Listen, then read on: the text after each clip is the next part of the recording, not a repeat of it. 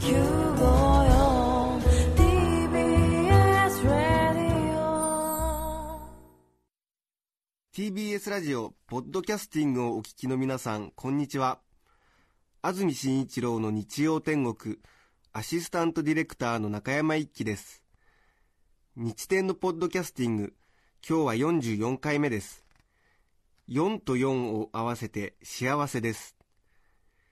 日曜朝10時からの本放送と合わせてぜひお楽しみください。5月18日放送分安住紳一郎の日曜天国。それでは番組開始から10時27分までの放送をお聞きください。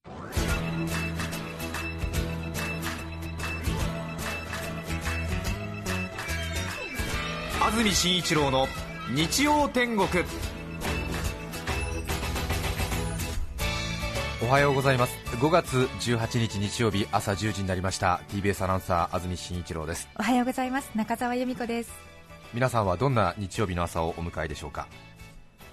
昨日夜にわか雨といいますかものすごい雨が東京降りまして夜の8時8時ぐらいからでしょうかね。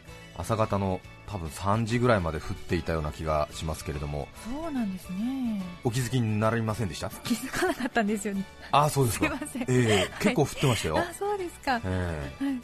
あの天気予報にもあまりなかったようで、ええ。随分不意をつかれた人が多かったようですけれども、はい。ええ。昨日ちょうど夜外で撮影をしていましてちょっと雨が降って随分長い時間中断をしてしまいはい。結局撮影が途中で中止になったということもあったんですけれども、ええはいそういうこともありましてその雨の降り方そして止み方を一部始終見ておりました、多分東京都内でもかなり雨に注目していた一人の人間じゃないかなと思いますけれども。ね、ええ突然結構降ってきましたからね、へー。びっくりしましたけれどもへー。皆さんはお気づきになりましたでしょうか？ちょっと多分アスファルトが濡れていたりええ。観葉植物にねきっと水がついていたりしてあれもしかして雨降ったのかなという方が多いかもしれませんけれどもちょっとお庭など見てみてはいかがでしょうか。お庭のない方は街路樹など、えええ ね、さつき晴れなので本当に気がつかないですけどちょうどいいおしめりだったかもしれませんね、まあ、安ー住さんは大変でしたけどね。ね。いえいえいえいえ、え私もなんかこう雨を止むのを待ちながらスタッフとは普段できないような話を延々としておりましたけれどもええ。まはい。あそんな別になんとはなんともつかない話なんですけれども、あんまりゆっくり話す機会もねなかなかお互いないので、ええええ。ー40人ぐらいで雨宿りしながらああでもないこうでもないとかですね、えーいう話をしてましたけれども。え一転今朝は随分晴れまして現在赤坂の気温は19.4度ということで間もなくもう20度になろうかというところで空は青空とまではいきませんけれども白い雲が少し垂れ込めていますけれどもはい。日差しは十分にあるという一日で非常にいい初夏ですか？ね。5月らしい一日になりそうですけれども、はい。天気予報は午前中はまだ雲の多いところも昼頃には晴れてくる見込みです。夕方以降は雲が多くなり山沿いの一部でにわか雨のところもあるそうです。日中の気温は22度前後まで上がるところが多くこの時期らしい快適な陽気となりそうです。ということです、はい。昨日雨がね随分降ったのでアスファルトなどにも随分水が溜まってまして私の革靴黒い革靴を履いて昨日仕事をしていたんですけれども、はい。黒い革靴もたっぷりと水を染み込みまして 大変なことになりましてえまだ乾いておりませんのでちょっとまだぐじゅぐじゅなままなんですけれども、えはい。え革靴に水が染み込むととてもなんか悲しい気持ちになりますよね、ええ。びっくりしました。大丈夫ですか？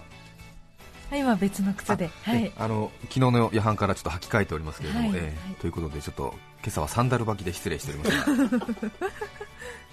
なかなか革靴ね乾かすタイミングなくて。そうですよね、えー昨日の夜からずっと私はカバンと左手にカバン右手に革靴を持って車内をうろちょろしておりますけれども。何をしているんだというね死に場所を求めているのがこの人はみたいな感じになっておりますが。いやいやいやなかなかね乾かないんですよね。え難しいですよね。え働きながら革靴をどこで乾かすかっていう。ねえ。うん。それが問題だとそういうことですよね。ねまさに。それから昨日は日比谷でずっと雨を見ていたんですけれども、え。日比谷と言いますと、まあ、オフィス街ですので、はい。周りにはそうそうたるオフィスビルが並んでるわけなんですけれども、はいスーツの着こなし方からすると多分新入社員風な男女が急な雨ということできっとない傘を2人で一緒に差しながら夜9時ぐらいにええオフィスビルから出てきて小さい透明なビニール傘をはい。1本を2人で差して帰っていくという姿をええ。ずーっと出口から地下鉄の入り口までずっと見ておりましたけど私は。はいなんかそういういい思いをした人もいるみたいですよ昨日ね、えなんか芽生えたかな？えうん、ね。なんかちょっとそんな雰囲気ありましたよ、ええ。よかったなとか思いながら、ええ。まあ、きっとね彼がこれから40年近くサラリーマン人生を送るんでしょうけれどもええ。まあそういう思い出があれば多分乗り切れるだろうなというふうに思いながら見てましたけれども、う。ん、ね。きっと多分土曜日だったので多分他のねええ。あの上司の方とか同僚の方は出社しないで多分新入社員同士で何かこうあるいはその研修があって土曜日に呼ばれたのかそれとも平日の仕事の遅れを取り戻そうと思って土曜日出てきたその新入社員の中の2人なのかちょっと分かりませんけれども、まあ、はいこの辺はあくまで私の想像なんですけれども。あそうどうして新入社員っていう？あなんとなくそのスーツの着こなし方特にあの女の子のスーツの黒いスーツの裾の長さから新入社員と判定しました、え なるほどね。えなんとなく分かりますよね。わかりますね、ええ。ちょっと長めかな？そうですね。みたいなね。こうリクルートスーツにようやく毛が生えてきたようなうん。そういうようなスーツの着こなしみたいなことですよね。へえまあ多分彼らは付き合ってるんだろうなっていうか 多分これから付き合うのかなみたいなことですよね。うなんでしたか？こうそういうことを見ながらうん。ああサラリーマン人生の過ごし方もいろいろあるなと思いながら、うん。えまあねやっぱり人生には当たり外れがあるのかなとか思いながらね、うん、また思いがあちこちへそうですね。膨らみましたか、ええ。ええ。社内恋愛っていうのは一体どういうものなのかなっていうことをちょっと考えましたけどね、ええ。私はあのこれはよくあの自分の後輩にも言うんですけれどもえ、え。あのまあ、ちょっと偉そうなことを言うわけではないですけども私はえー34歳、えーちょうどこの会社にお世話になったのが学校卒業してすぐの22歳からなのでちょうど今11年目えーを迎えてるんですけれどもこの11年間その恋愛沙汰で、えー、と仕事関係の方とは一回もないんですよ。これはものすごく私声を大にして言いたいんですけれども えーよく誤解されるんですけれどもあ私は仕事関係から恋愛に発展したことは一回もないというかですねあのそんな雰囲気をもう美大一問出したこともない ということが誇りでもあるんです。あそうなんですか、大抵出ちゃうんでねみんなね、えー何回かちょっと色めき立っちゃったりするんだけれども、えー一回もない。これは自分でもすごいなと思うんだけれども相当抑制してるからね。えセーブしてるセーブしてるんですよ。だじゃあ出ちゃいそうになることはあったんですか？出ちゃいそうになることは多々あったけれども一切出さなかった。ほえよくあのねこう社内とかでそのまあ当然男女若い男女だとこう恋愛とかに発展したりとか、まあ、ええ恋愛までいかなくとも、ええ。あの人に憧れてしまったとか、うん。こうあの人が気になるみたいなことは多分当然あるんだけれども やっぱりこう仕事をする上でそういうこう感情があると軸がぶれてしまうはと。いうふうにちょうどねサラリーマン人生をスタートするときに決意してえ絶対俺はそういうことはしないという、えーことに決めたんですよね、まあ、その結果今のこの栄光たる日々があるというふうに 信じてるわけなんですけれども。はいはい。でこの逆にその女の人には冷たくするというサラリーマン戦略を打ち立ててほえ会社に受付嬢結構可愛いね受付嬢なんかがこう座ってるわけですよ。3年サイクルでこう変わったりするんですけれども、えー。そういう受付嬢とかにこそうにこやかにこう挨拶をしているうん人とかもたくさんいるんです、まあ、それは当然いいことなんですけれどね、私は受付嬢はこの11年間無視してますから、なんでしょうねそれ。なんか。うんちょうどこのビルにはうん。大体1万人ぐらいの方が働いておりましあてえーで皆さん同じところを入ってうん。お仕事場に向かうわけですけどえも、えその1階の正面玄関入るときに左手にその受付嬢華やかな雰囲気があるわけですよ。そうですよ耳麗しく、ん。ええ。ちょっと R のついたカウンターに6人ぐらいが同じ制服で、まあ、季節によって制服が変わるんですけれども、はい。えー6人ぐらいがこうねはい。雰囲気満々でこう座ってるわけですけどもそね。この前を11年間ずっと無視してるんですよ。ちらりとも見ていない、でも6人で分かってるんですね。ね。変わったなとかも思ってるんですけどもちらりとも見ていない。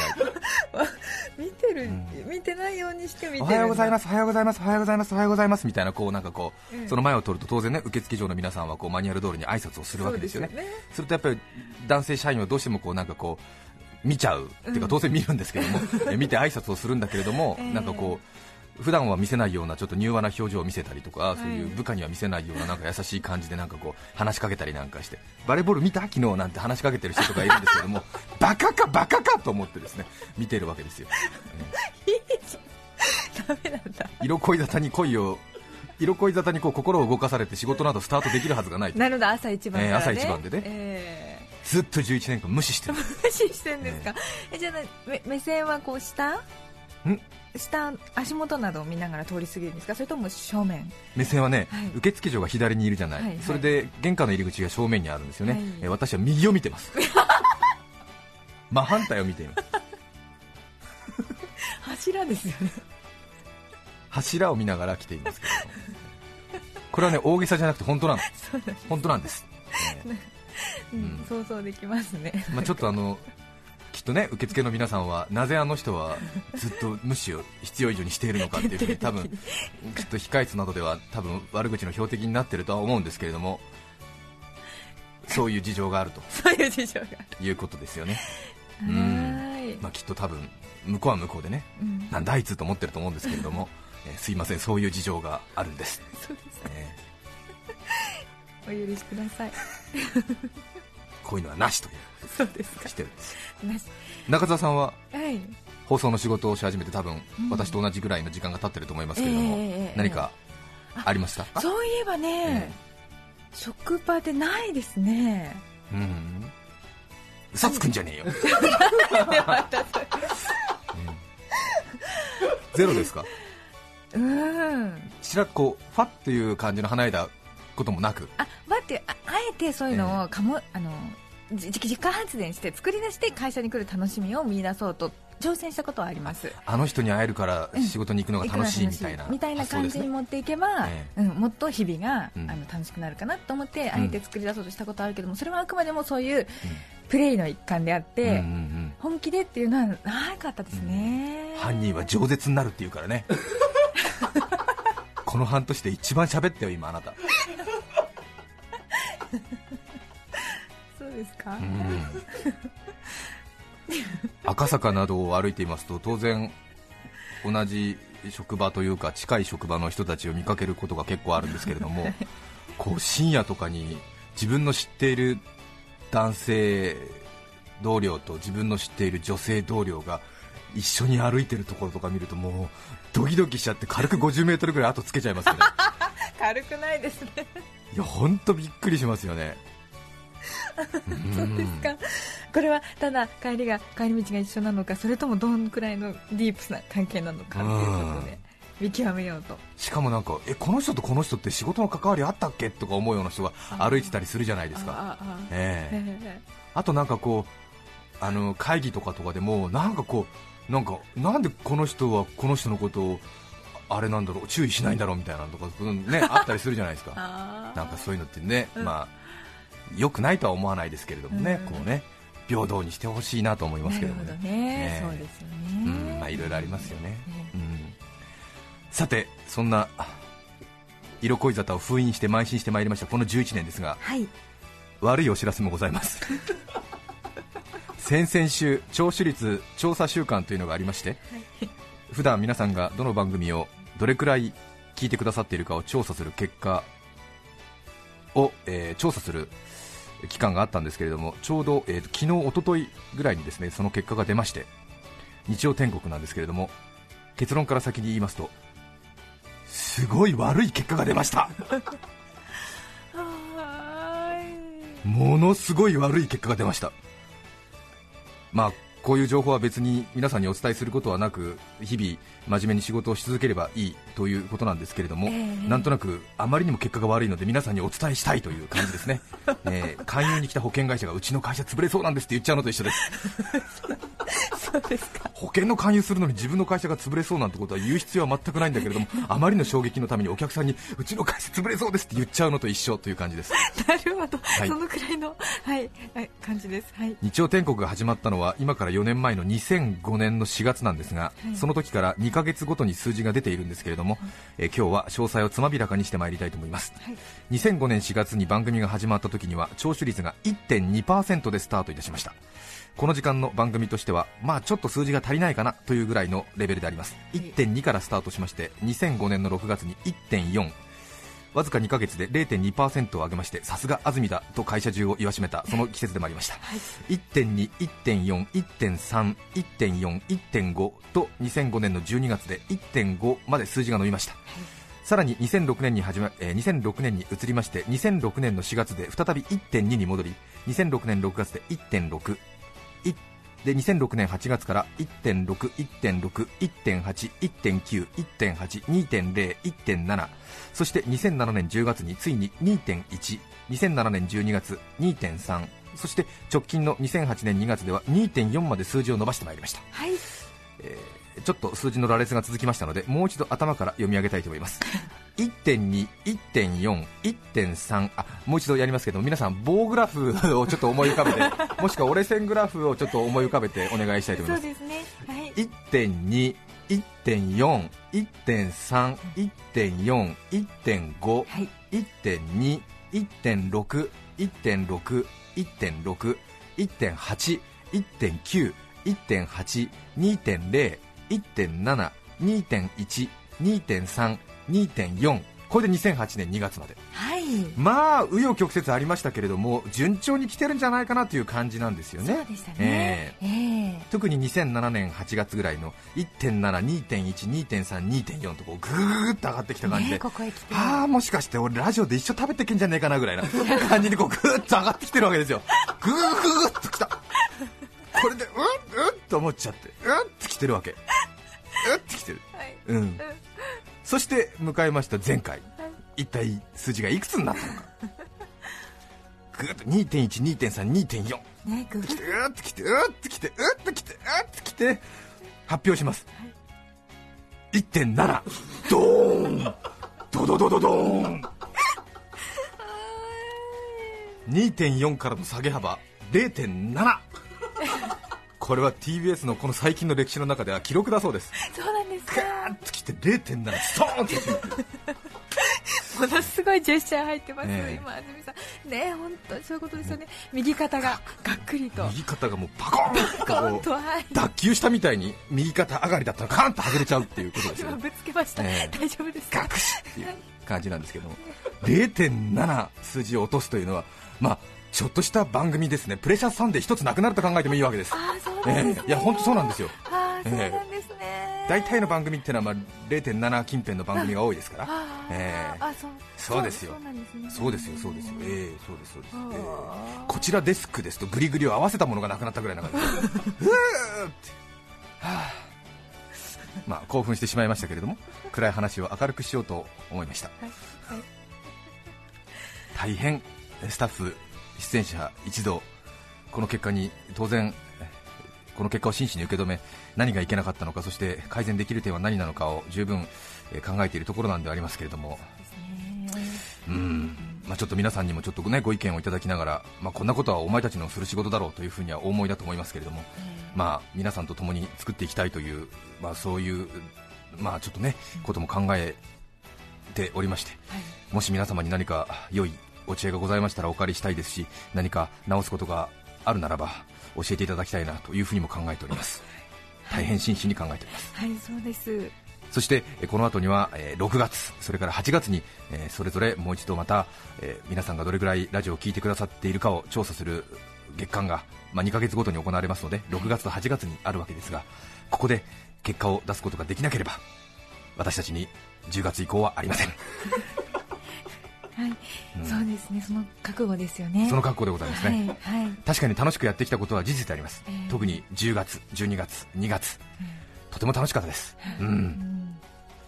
ところが、まあ、こういう結果ということでございまして、まあ、数字は饒舌に語るといいますか、えー数字がすべてというところもありまして、まあ、もちろんこれはあのいろいろな意見があって、別に聴取率だけが私たちの目指すものではないということはあるわけなんですけれども、まあええ。たくさんの方にこういう悪い結果を出してご迷惑をかけている以上ですね、まあ、6月、8月に結果が出なければ、ええ。これは可能性のある新しい人たちにですね日曜日の午前中を、まあ、継いでいただくことがこれは、えー明け渡すと、まあ明け渡すということになるわけですね。ということで、はい。えー6月、8月と、はい。まあ、少し時間はありますけれども、ええ。まあ、特にこの2ヶ月間はですね、はい。えー全力を傾け、えー番組の存続をとしましてはい。活動していきたいなというふうに考えております。ただし、えー結果がを聞いたのがちょうど一昨日でございましてそうでしたね、えーちょっとですね体制を立て直すにはまだ時間がないということで、うんえ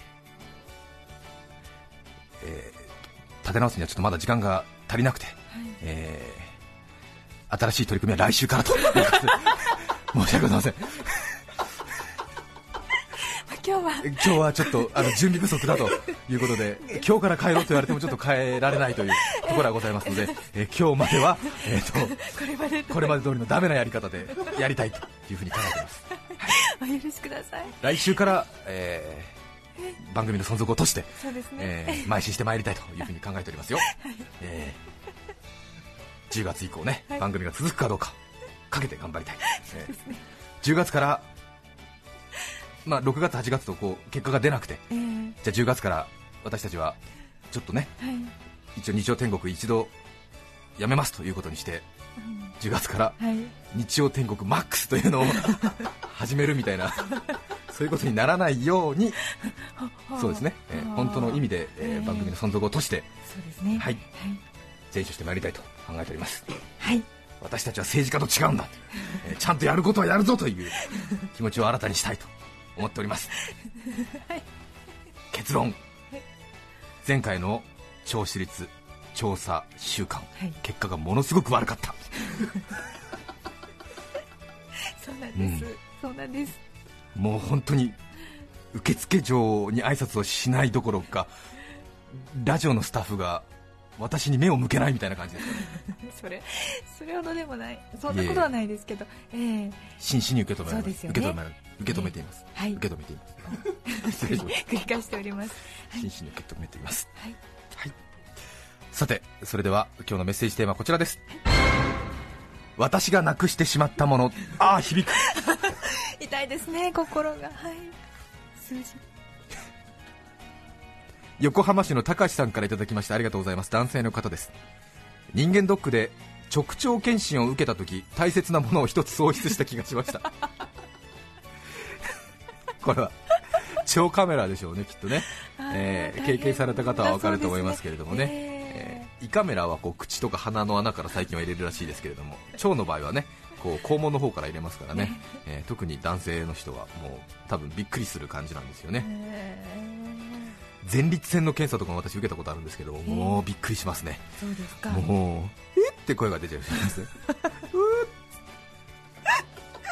あっていう、そうなんですか。っていう感じです、本そうです当、本当に大の大人がキャってこう、そうなんですか。鶴ヶ島市のオハノンさん31歳男性の方去年の夏休み彼女と頑張れ中越を合言葉に子供の頃よく行った新潟柏崎へ2泊の旅行へ行きました。あ地震がありましたからね、うんあそうですか。ええ。子供の頃によく行った新潟へ2泊の旅行へ行きました。はい。2日目の朝駐車場で旅館の奥さんと地震で原子力発電所が壊れなくてよかったですねなどと話しながら15年ぶりのクジラ並み海水浴場へ行く準備をしていました。はい。クジラホエールのクジラにさざ波の波でクジラ並み海水浴場。地元の方はね多分わかるんでしょうけれども。えすると彼女の私が運転するとの声が聞こえたので何の気なしに彼女を見ず声の方へ車のキーを放りました。するとキャッという声。彼女を見るとなぜかフルメイクに武装した顔が地面を凝視したままフリーズ。固まっていた、どこに投げてんのよ。鍵穴に落っこっちゃったよは？と言いながら彼女の目線を追うとその先に側溝下水のあれですね、えええーとえ側の溝側溝のコンクリ製の蓋に手を入れる穴がぽっかり開いていました。慌てて蓋を開けようとしましたが固定されているのかびくともしません。はそこは奥さんによると中越沖地震以来水量が増え流れが速くなったそうでそこに車のキーとドアリモコン盗難防止装置スイッチが飲み込まれてしまいましたスペアの鍵はもちろん自宅です。彼女からの冷たい視線を背に受けながら母に連絡。携帯の中からはバカだなんだと責め言葉を投げつけられながら翌日着で宅配を頼みました。結局キーが届いたのは翌日の夕方。一緒に行った旅行の彼女は仕事で朝が早いのを心配し昼に柏崎から電車に乗って帰りました。新幹線含む切符代プラス駅弁と飲み物雑誌代まで私から巻き上げていきました。そして私は暗い関越道を一人井上陽水の「傘がない」を大音量で聞きながら帰りました。これは本当にすごいね。なくした。なという感じですね。車の鍵。そうですかね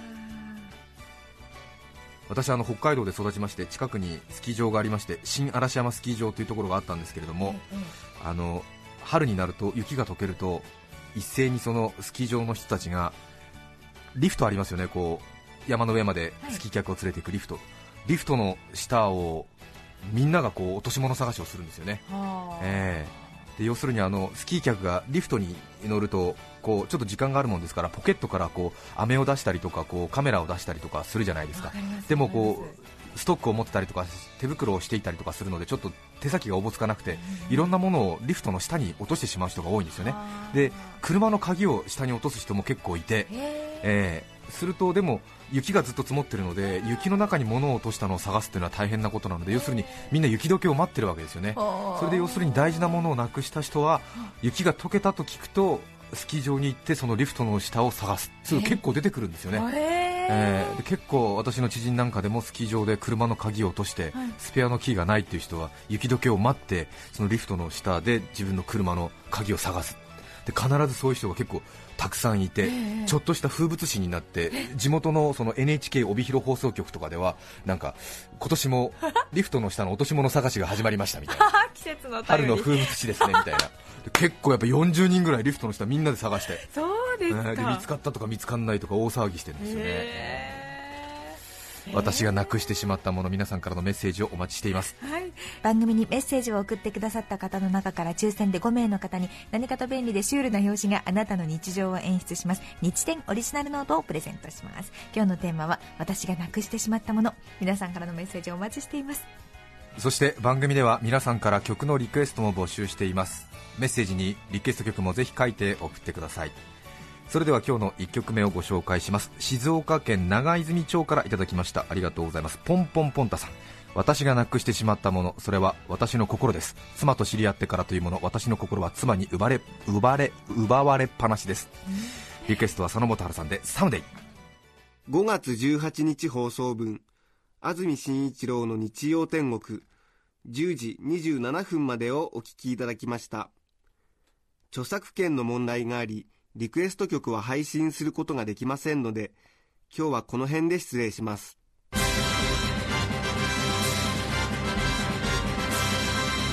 安住紳一郎のポッドキャスト天国。今から510年前1498年の今日5月18日はバスコ・ダ・ガマがインドを発見した日です。誰が先に航海を成功させるか戦いの時代でした。大陸目指してバスコ・ダ・ガマ。チラシ手にしてジャスコだいざ。タダ券見つけてガストだいざ。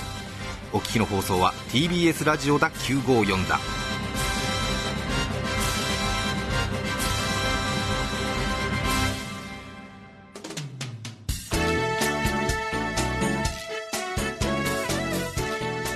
さて来週5月25日の安住紳一郎の日曜天国。